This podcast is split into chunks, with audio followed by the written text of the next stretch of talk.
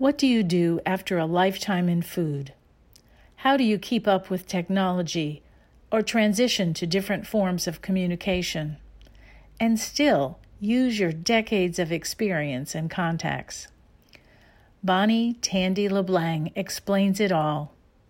It's on tip of the tongue.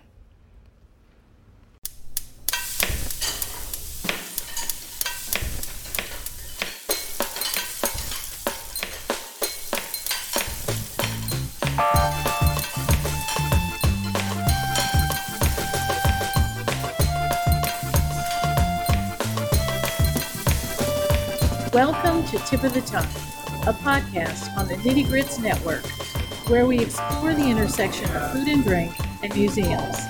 This is Liz Williams.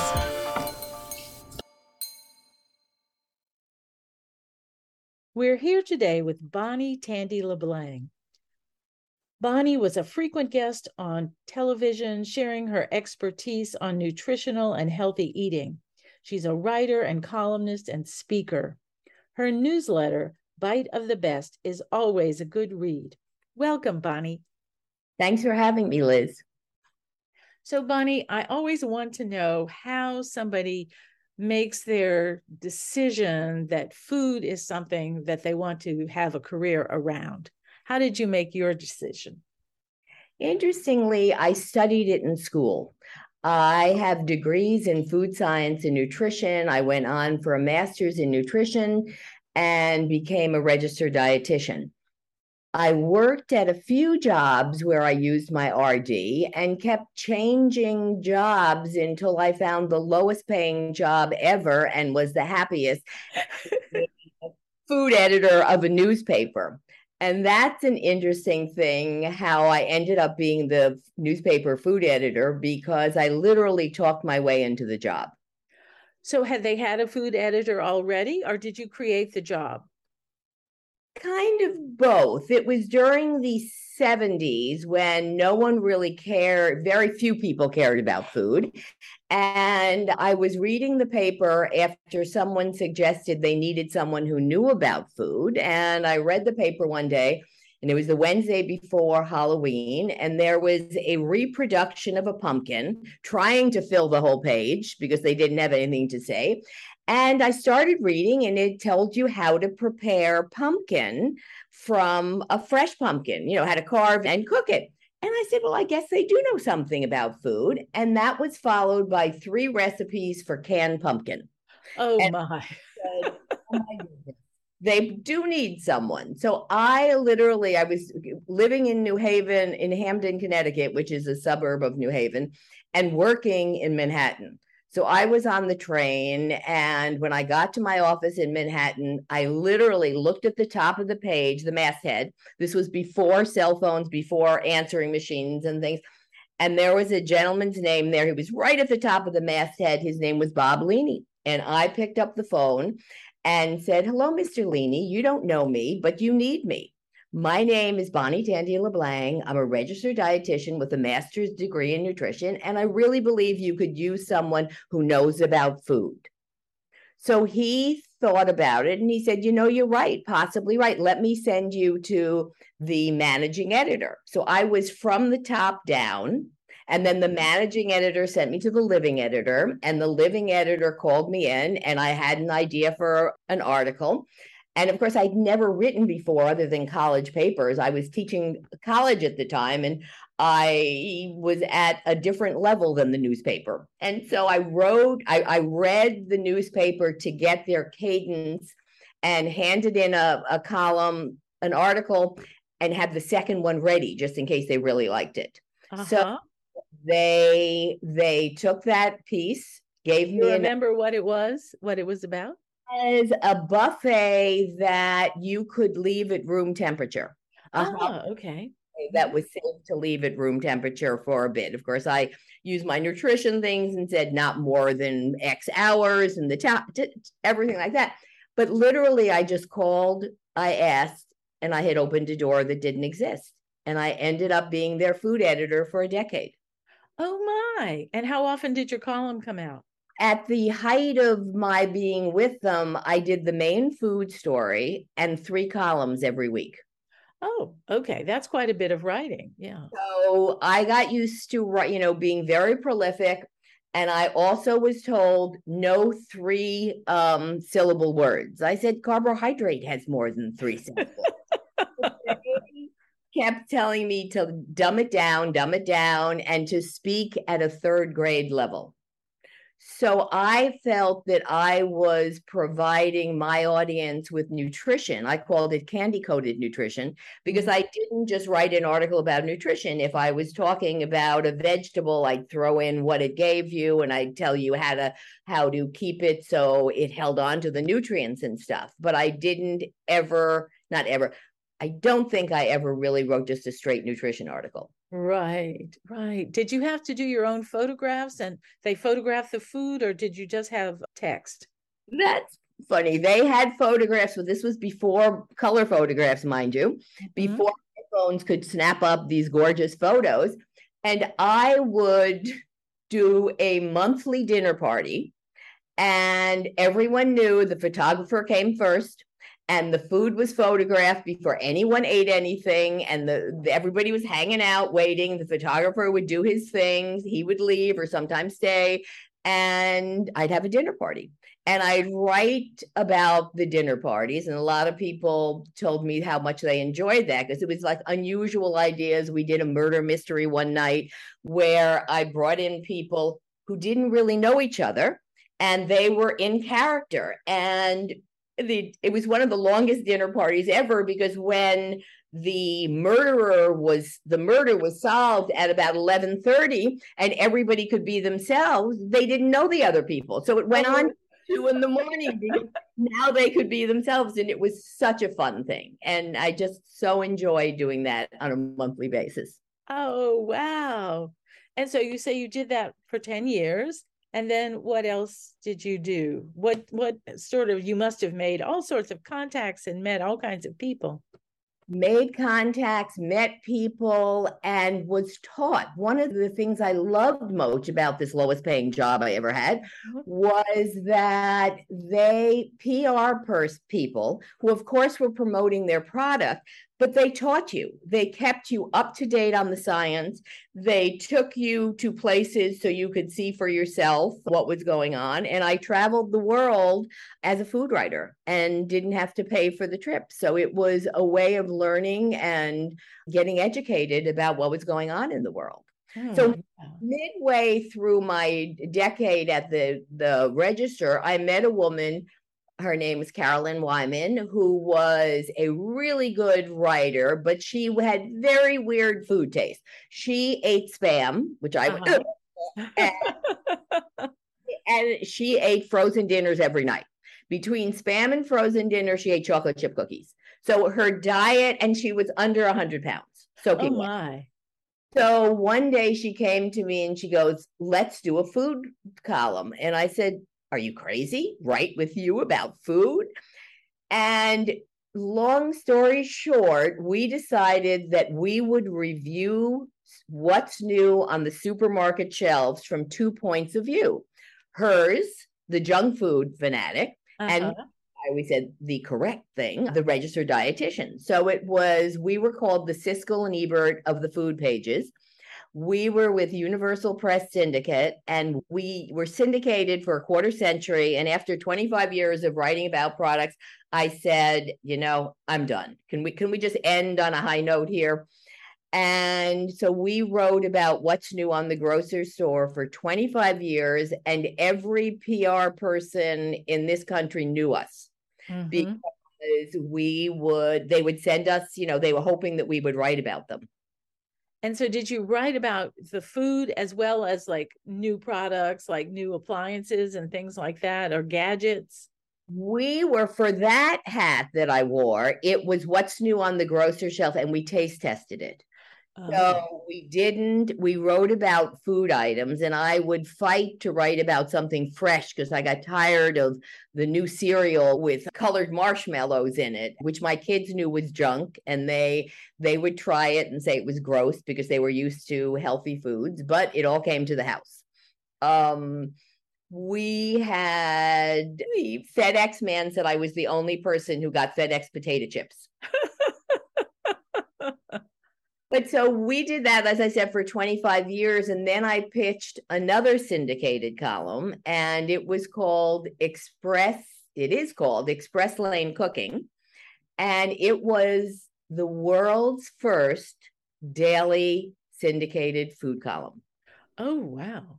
And uh, it was seen at the height of as it started getting its legs from California to Dubai. It and was, so it was syndicated in newspapers? Yes. Okay. Yes. Mm-hmm. So at that time, I was still with Universal Press. They syndicated my second syndicated column, and it was very interesting. It was like a three by four inch square that told you what ingredients to buy, what the name of the recipe was, um, told you how to do it, what to do if you had more time, and gave you ingredients that you didn't have to use but would change the recipe. So, for example, I would say if you had something that was a Mexican dish, the cilantro would be a not so necessary column. So uh-huh. it was a picture of a recipe, what's on hand, what are the necessities, and the necessities were never more than five or six ingredients you can go through the express lane in the supermarket and it also said what to serve with. So my picture of or, or thought about express lane cooking is that it would be on the same page of the newspaper, like so people turned to it and knew where to look at it. It was the same shape every time. It was quite unique. And a few papers put it on like the second page of the living section. Um, and people told me they always turn to that to see what's for dinner. And I wrote it in such a way that if you cooked, you would get an idea from it. If you didn't cook, you could still prepare it very simply, and it gave you um, what to serve with it too. And that lasted for three years. And sadly, 9 11 was its demise because it was just getting its legs um, I was in many newspapers, and when 9 11 happened, the syndicate had to cut back on many columns. And of course, the brand new ones were the first things that went. Of course, yeah. And um, the newspaper shrunk. And my son, who was living at home, was very happy because he would say, Oh, whew, no more fast food, mom. That's what he called fast food. We make it was we could have slow cooking, mom, make a brisket for me. So, right. oh, goodness. So I feel that a life well lived is if you're doing what you want and what you love. And like you, I love what I'm doing. I love doing anything about food and kept recreating myself because I was a single parent raising two kids on my own and as a freelance food writer. I think that it sounds like you had, you know, the dream job, the kind of things that people always want, but you invented it yourself, which I think is really special. Um, you didn't just go to apply for a job and take it. You you created your jobs. So if I always went by the saying that if opportunity doesn't knock, build a door.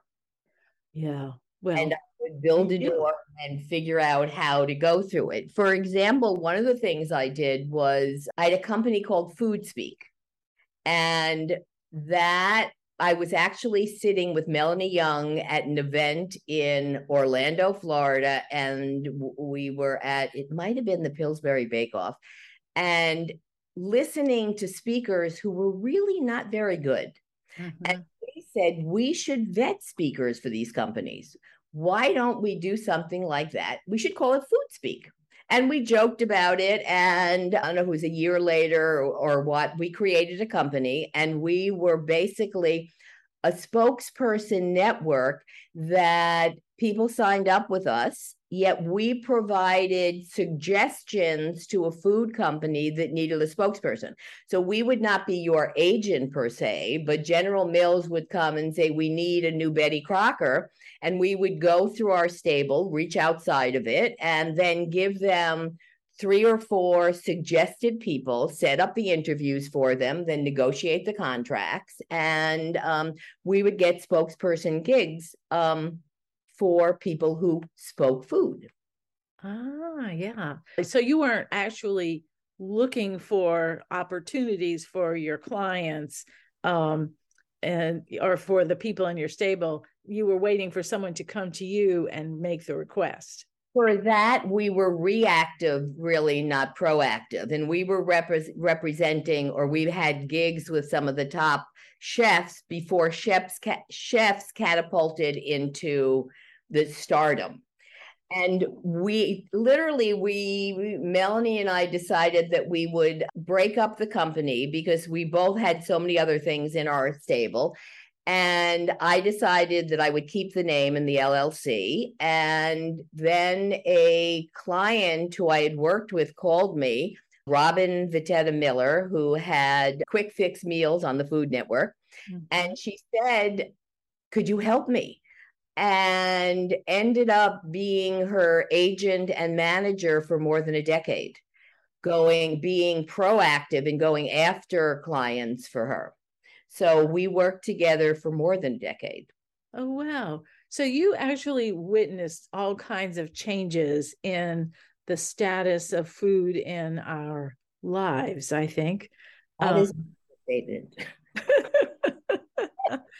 So, what do you think really prompted that that transformation of food from something that you just took for granted or that you bought frozen or that you opened a can. I mean, thinking back on community cookbooks where you're opening a can of soup and adding it to something and putting it in the oven for 30 minutes and then serving it.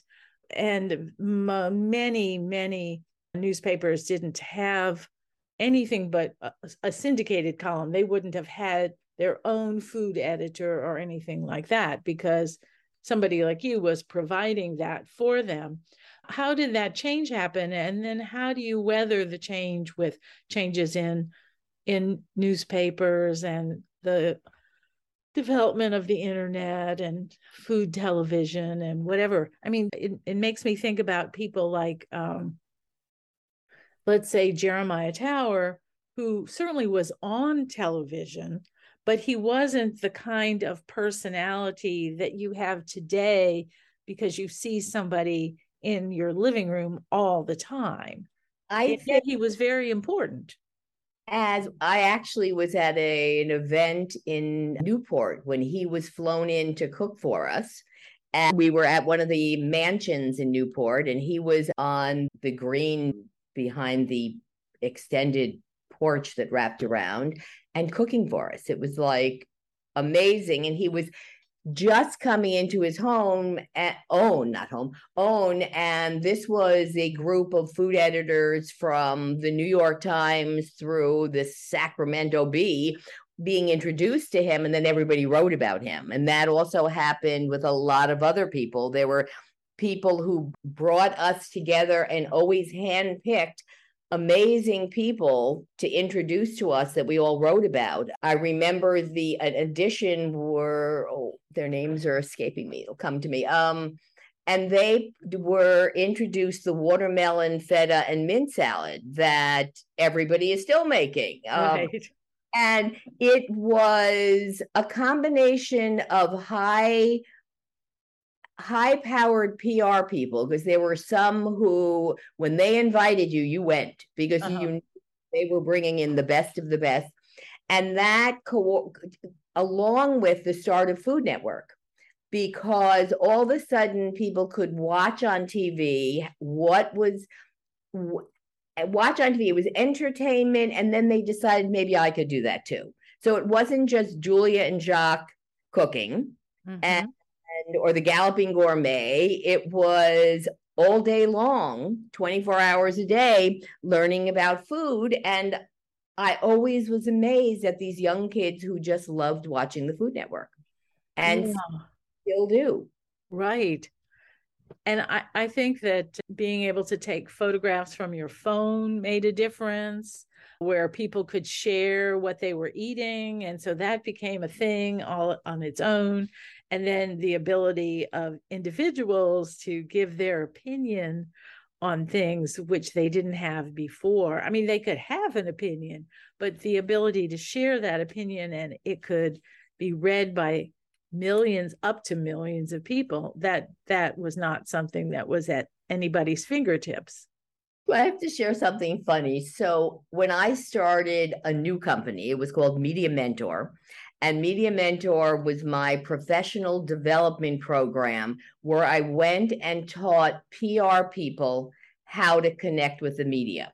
I could do it. I could say what I was, um, what was right and wrong, or how to reach them because I was working for myself. I was not stepping on any toes, and um, my sister, who's a graphic artist, created a brochure for me. And one of the things she had is she, she wanted me to count up how many people everything I was doing reached. So I was doing food for Parade Magazine, and Parade Magazine at that time had 36 million people. And I had my syndicated columns and stuff. So anyway, I, um, and I wrote had columns in various magazines. So I counted it up, and we came up with a hundred million. I reached a hundred million people at the height of my career, and my boys, who were always good at getting me right in the knee said, Yeah, Ma, but who reads it? and I always laugh at that because you're right. Okay. So it got into their hands, but did they open it up and read it? And that was funny. So yeah, they keep you grounded, don't they? good. Absolutely. Yes. But interestingly, they're both married with kids, and both of them are the shoppers and the cooks for their families. Well, you taught them, right?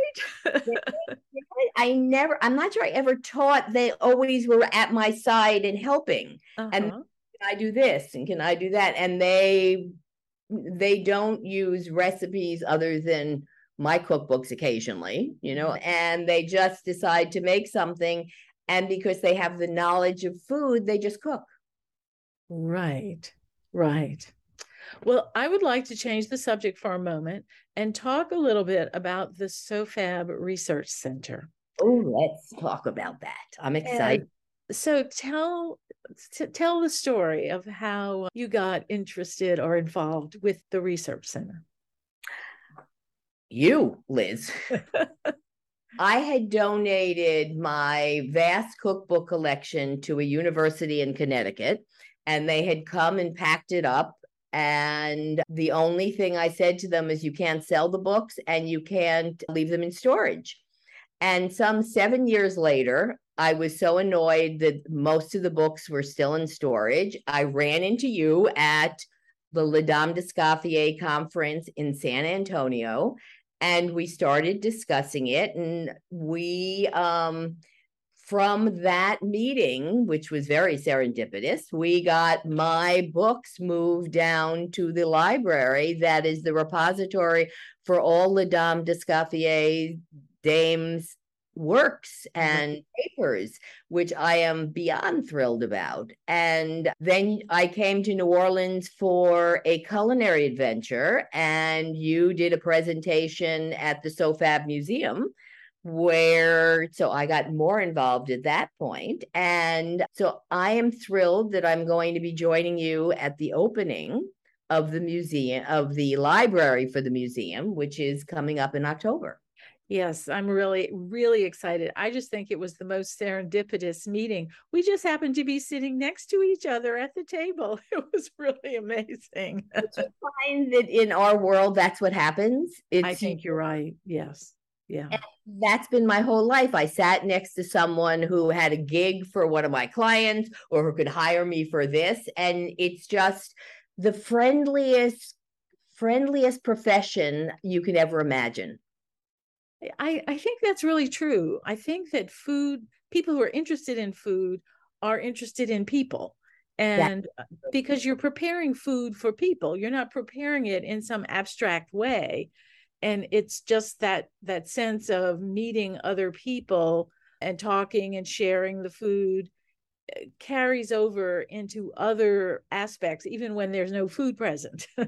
absolutely absolutely and it's i don't think i've really ever met many food people i don't like because they're just they like to break bread, have a glass of wine, and enjoy company and, and good food. Well, one of the things that I'm really hoping happens is that as as we grow and we get more and more established, that people who are in the food business who don't have an alma mater to leave their papers to uh, or there's not a big pull that it go to this place or that place. Maybe because their culinary school didn't doesn't have an archive or or something like that that they can see us as a neutral place where their papers can live and their collections their whatever it is that they've done. And and that we're trying to be as broad as possible. So we have books about foraging and we have books about waste and we have books about the history of whatever kind of thing like the history of bourbon or um, uh, it, it's not just cookbooks. And i think that that's the history of the fork you know all of that. I think that that is something that can help us have a real research center so that you've got this this huge number of things to to look through. Yes books which can be very abstract but also pamphlets and people's letters and journals and all kinds of other things that people have collected because it's it's related. And then have a way to research not only the books but also those the, those bits of ephemera and then also the actual artifacts themselves. Uh, so well stated. I i so believe that this is going to be the library is going to be more than you ever could imagine it could be. Because i personally know of a number of people who want their book sent somewhere. They want their papers. And there I am going to personally, when once the library opens, make that my goal to reach out to them and let people know that this is a place where they can give their papers and somebody cares about them. The I think my kids are thrilled. Oh, we don't have to deal with all those papers. yeah, I, I understand the way the children feel because I, I think my children feel the same way. I did hold on. I started because when I moved out of Connecticut into New York City, I got rid of and scanned as much as I could, but I kept a stack of magazines with articles in it. And I decided I will probably keep a dozen of them. At some point, I'm going to scan those, but keep a dozen of them because I don't think my grandkids will know what a magazine is. Oh, that's true. I think the touchy feely stuff won't exist. Magazines, I, I, you know, there are not as many now, and there are not the Seven Sisters, which were the, all the the uh, Good Housekeeping and Family Circle and Redbook and McCall's. You know, Better Homes and Gardens. They're not as the circulation isn't as big. They're just not going to be around, I don't think, as many, you know, when my grandkids are older. And they definitely don't have the influence that they once did. Oh my goodness, no. Influencers have the influence these days. That's right. That's right. And then it's almost a chore to keep up with them with the influencers because a there's so many of them and it's always a changing landscape so it's not as though you can know that so and so is going to give you the best information because then soon there's somebody else who eclipses that person. And uh it's and it's hard. thing, me the thing is you need to decide where that information came from and then verify it. Because I don't have the confidence in influencers that I did in certain publications. Well, I it with a grain of salt and say that's interesting and then go research to see if in fact what they're saying is true. Right and that that old fashioned firewall between the people who sold ads and the editorial that just doesn't exist anymore. People look at you like what? Who? Yeah. No editorial and ads there was a firewall in the newspaper. You were not allowed to talk to the advertising department. Not allowed at all. And today the, the influencers are paid by the advertisers that's right. to promote the products. Right right. It really is it really is it is tough. But I guess uh, we we can't talk about what used to be because it's gone and it doesn't matter anymore anyway. Your museum, the SoFab Museum, is going to hold on to that and have it for people to research and discover what it was like. That's right. That's right. And that's that's pretty much what we're what we're hoping for. I mean, I always think about something like the beer bottle. The beer bottle has changed over the years. And then, of course, there's the introduction of the beer can that's in there, and even that has changed. And if you can't see them, if you just see pictures of them, you don't have the same tactile understanding of it as you do if you can actually hold it in your hand. And I think that the idea, for example, of talking about people who who cooked over an open hearth and the hearth was low. It wasn't high the way we cook on a stove today. And you are leaning into this heated fire and you're picking up say a cauldron that's hanging there. And it's heavy but it's low. So you're kind of off balance when you pick it up and you have to be very careful and you move it to the side and it's probably a cast iron pot so it's heavy heavy already before it even has anything in it. And the experience of doing that if you go to a place that still has one of those kitchens where they actually allow you to try it that experience is so different from just reading about it. Oh, and and when you do read about it it's written in a way that assumes that everybody knows what it's like so it's it talks about how heavy it was or it was particularly hot today. It doesn't actually give you the step by step instructions of how to do it because that was never written down. That was just something that you learned from person to person. And the idea of having that tactile learning instead of only abstract learning from words that are written down, I think is just um, something that we've got to preserve. And before we started saving all of these things which you know i feel like we're saving the garbage because we're saving packaging we're saving all kinds of things that you would normally throw away.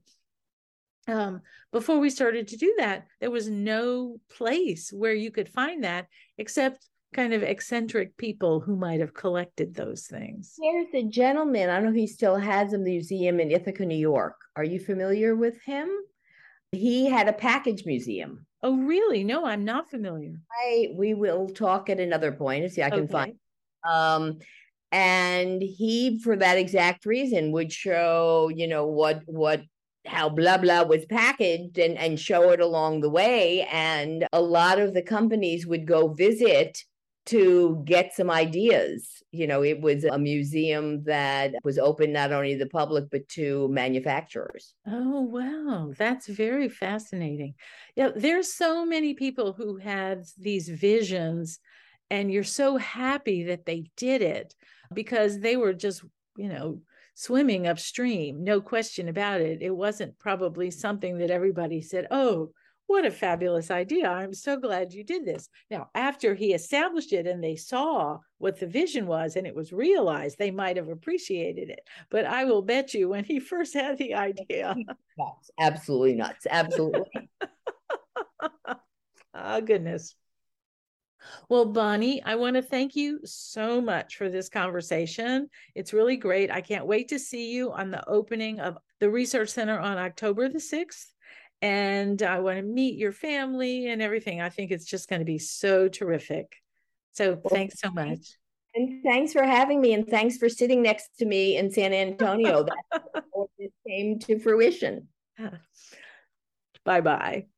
Thanks for listening to Tip of the Tongue, part of the Nitty Grits network of the Southern Food and Beverage Museum in New Orleans. Learn more and subscribe to this and other podcasts at southernfood.org or wherever you listen to podcasts. Find us on Facebook on Nitty Grits Podcasts. I'm Liz Williams. Thanks for listening.